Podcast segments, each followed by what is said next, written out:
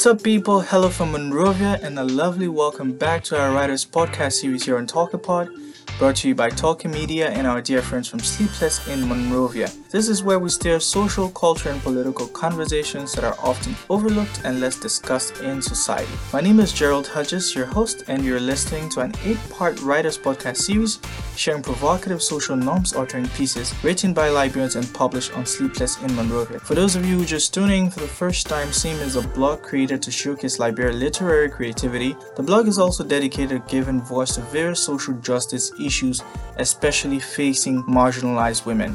We're pleased to be collaborating with SEAM to amplify the voices of these writers only here on TalkPod. In this episode, we host Randell Dauda, popularly known across social media by her middle name Zulika. Today, we get to talk to her about an opinion editorial titled We Are Not Our Mothers. Welcome once more to TalkPod, Zulika, and thank you so much for accepting our invitation. Could you briefly introduce yourself, tell our listeners who you are, um, what inspires you to write? My name is Randell Zuleka Dauda. I am a full-time student.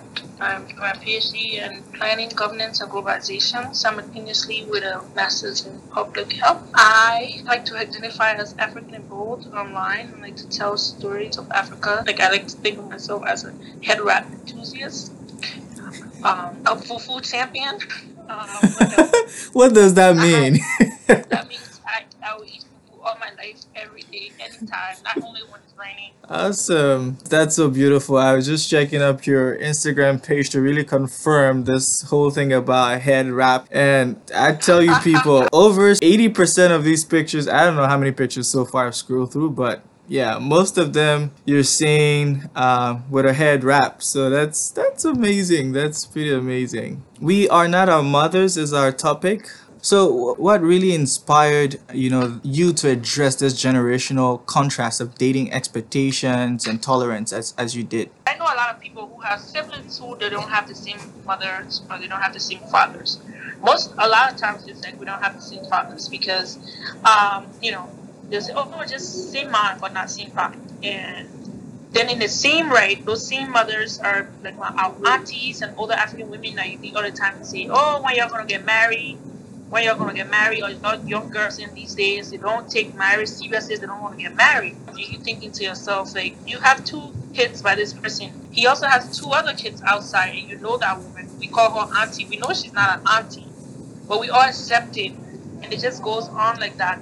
And there's a lot of other examples outside of that where you have a lot of single Liberian women that had kids by married men, but then they want to hold us to the standard of we should get married and we should do this and you should do that. And then this article was just almost like a rebellion to that of saying, I don't think you are in the position to tell us what we should be doing or how we should raise, especially since we were raised on tolerance and not love.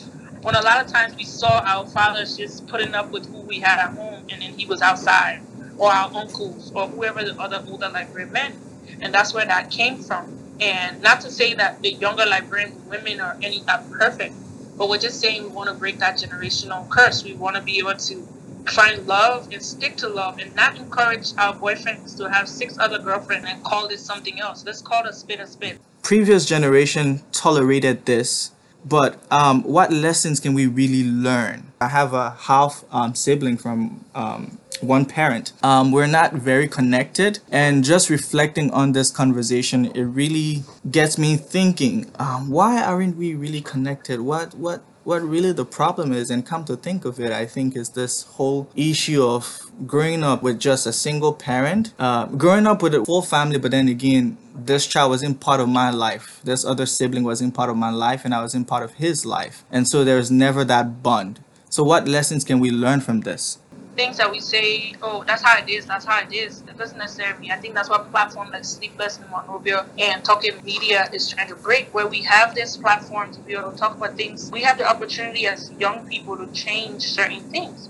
And I think for a lot of our mothers and our, our aunties and other people, it was more disgraceful to even talk about divorce or to talk about leaving someone where someone step out of their marriage or out of their relationship it was almost disgraceful. And the woman was the one that was seen as something's wrong with you. Either you couldn't keep him, or what did you do? Your husband out there, and it's almost like you that blame. So they stuck with it. And in your situation where you're talking about when people have half siblings sometimes, it's almost a taboo subject. You don't talk about it. You don't say, why is it that you have a different mom and I have a different mom? We have the same dad, same last name. Sometimes even with colorism, you have these bright siblings and then you have the darker ones or something. And it, and it's people say, oh, you you don't even look like your brother, or those conversations come up, but you don't. That's not something you can go home and ask your mom. How come John looks like this and I look like this? Those are not almost like we say in our society, not small children thing. You don't put your muff in that, and that is something that we can break because it starts with the conversation at home with the family. If your dad step out and your mother is not tolerating that, it's not something that is even gonna stand. He made a choice that he wanted to be with a family outside of that. And as women, if we're saying we're not gonna tolerate this, that starts right there. So you don't have to stay or stick around and then now to have to explain your scene man, scene past story. That's not gonna be be an option because you make it known from the beginning. Even as young people dating now, it sounds like something that you know we don't talk about. That's how we break curses by having conversations. It starts somewhere, and it can start with us as young women you're listening to the Writers Podcast series brought to you by Talking Media and Sleepless in Monrovia. Could we also look at it from this whole cultural perspective of polygamy that's been, you know, recognized um, across West Africa and other part of the continent? Um, there's something to be said to the disappearing cultures of our people. How do we reconcile this whole issue about polygamy where in time past, you know, a man used to have more than one wife I think it's tradition. That's where you draw the line. Sometimes people blame culture for stuff, but the tradition still stands, and that's one thing that people should make clear. I see a lot of Liberians now do a lot of, oh, it's a traditional wedding. What we don't make here is a customary wedding in Liberia, for example. It still exists. Under the internal affairs laws in Liberia, a Liberian man can have up to four wives.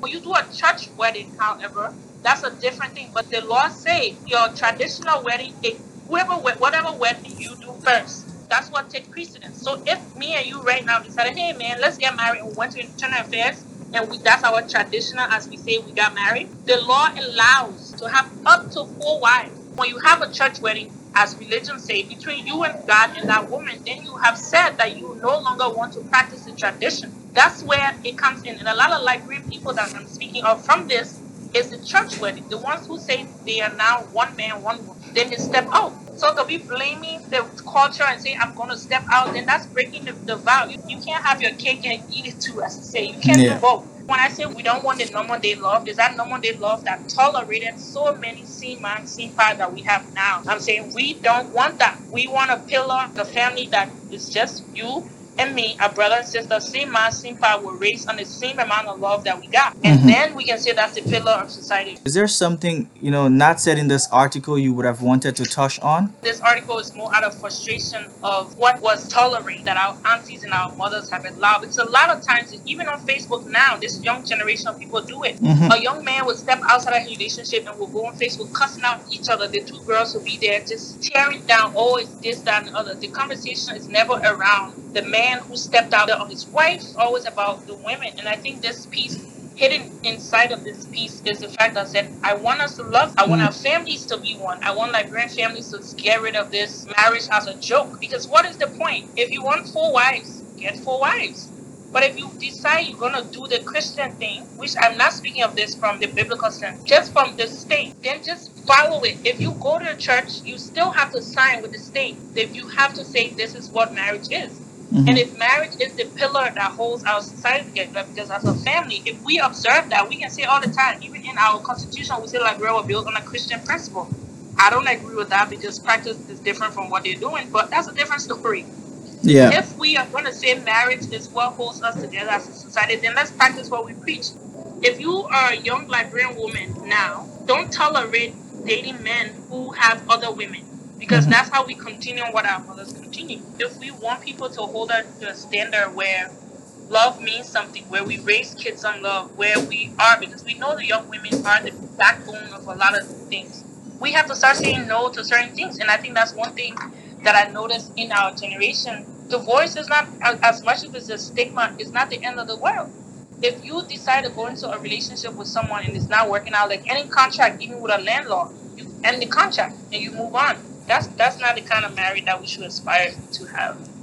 Thank you so much. You know, it, it, it got me thinking further. There's so many other instances um, or situations that we can actually relate this whole form of you know dating and relationship to. So things like uh, violence against women and the children in the home that people find it acceptable nowadays. There was even a song that came up a few years ago talk about love you know, um, about this young girl and her boyfriend who kept beating on her, but she kept coming back to him because she was in love. And so uh, there's so many other issues, you know, from you know just violence in relationship to um, let's say disparity between the man and the woman when it comes to income uh, but in this generation, we're having conversations about gender equality, advancing and pushing women in leadership position, about women who are, you know, gaining position of power and influence and who are their own bosses. You know, it got me thinking of this song by Ne-Yo, Miss Independent. It's been wonderful having this conversation with you. Definitely, we're looking forward to more from you, Zulika. Yes, thank you. I look forward to that. I'm very excited to have this platform of young people that are thinking about, you know, shaking the tables, as we say, and having these conversations because they were not there before. And obviously, I mean, I'm open to other people and their perspective about, you know, why this happens. Again, it's a different generation. People really depended on their husband for, you know, a lot of things. Couldn't just get up and leave. And I understand this is coming definitely from a place of privilege where you can walk away from certain things. So I understand that. But again, to, to move things and movers and a shaker is never easy. You're going to have to start somewhere. And I think just the simple conversation about what you accept in a relationship is how we build the pillar of a better society. Thank you very much. Um, do have a wonderful day. Bye bye. Thank you. Bye bye.